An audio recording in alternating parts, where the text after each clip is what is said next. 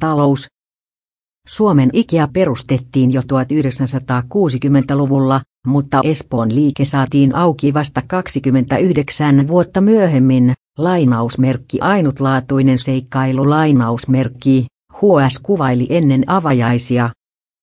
Helsingin Sanomat kertoi huhtikuussa 1991 Ikean sitkeästä yrityksestä päästä Suomen markkinoille. Otsikolla jääräpäiden kaavakamppailu julkaistu juttu ilmestyi sunnuntai-osiossa.